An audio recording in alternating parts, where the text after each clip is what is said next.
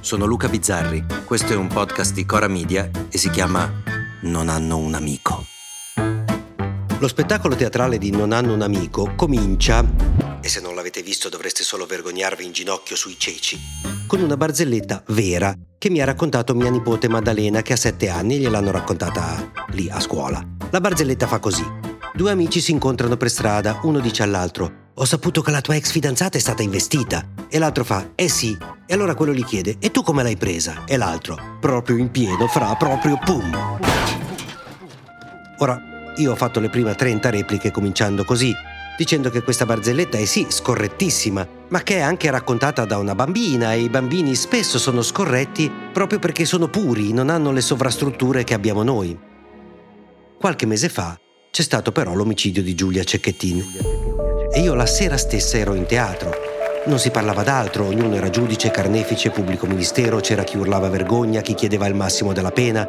Nessuno stava zitto, nessuno rinunciava a dire la sua.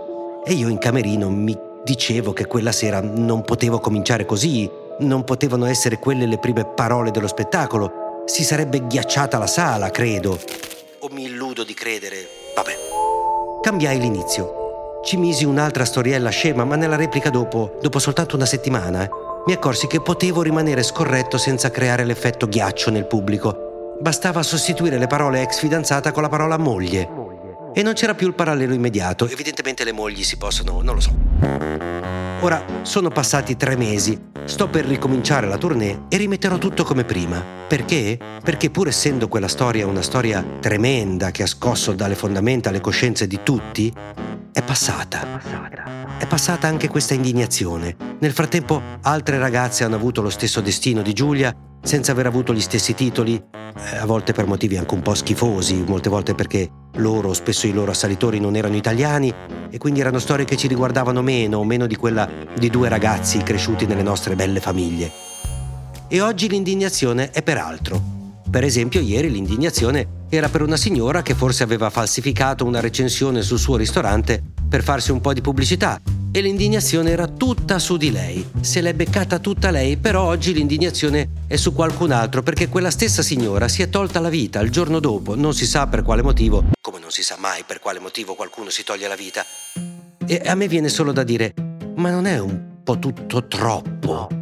Non è troppo, per esempio, eh, parlare di ricerca della verità, giuro che i termini sono stati proprio questi, parlando di quella signora, di qualcuno che al massimo si era inventato una storia purtroppo pure verosimile per avere un po' di luce puntata su di sé. Cioè la ricerca della verità vale per Ustica e per la pizzeria? Uguale, stessi termini, stesse parole, stessa enfasi? Poi, mi ripeto, nessuno saprà mai cosa ti porta a commettere il più estremo dei gesti, ma sarebbe un po' eccessivo se fosse scaturito dall'indignazione online.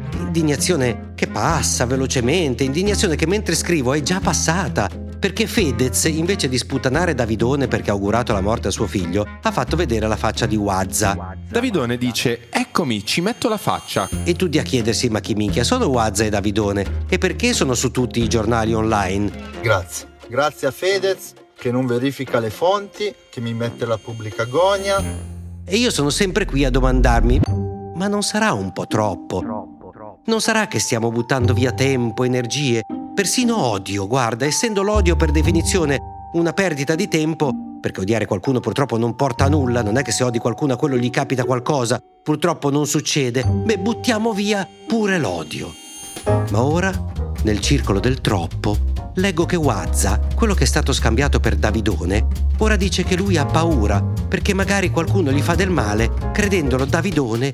Io adesso avrò paura a uscire di casa perché chiunque mi può incrociare, suggerito dal buon Fedez, potrebbe farmi del male, del male, del male. E io continuo a dirmi, ma non è un po' troppo? Ma quando è troppo? Quando la mitomania del fatto di avere una connessione wifi raggiungerà il limite massimo? Perché per ora siamo al punto che una ragazza uccisa, una pizzeria fraudolenta, una che racconta i cazzi suoi nella vita e che fa le pulci a una che racconta i cazzi suoi nella vita, un blogger che investe un bambino, tre ragazze che prendono in giro una cinese. Lo so che ve le siete dimenticate, ma pensateci, ci sono state anche loro.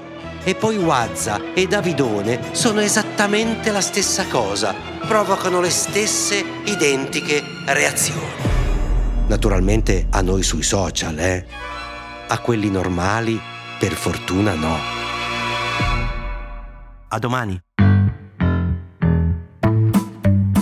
Se volete commentare, se avete idee o suggerimenti per nuove chat di WhatsApp o testimonianze di nuove chat di WhatsApp, potete scriverci a nonanunamico@gmail.com o nonanunamico@coramedia.com. Anche per gli insulti, prendiamo anche quelli. Non hanno un amico è un podcast di Cora News prodotto da Cora Media. È scritto da Luca Bizzarri con Ugo Ripamonti. La cura editoriale è di Francesca Milano. La supervisione del suono e della musica è di Luca Micheli. La post-produzione e il montaggio sono di Guido Bertolotti. Il producer è Alex Peverengo. Le fonti dei contributi audio sono indicate nella sinossi.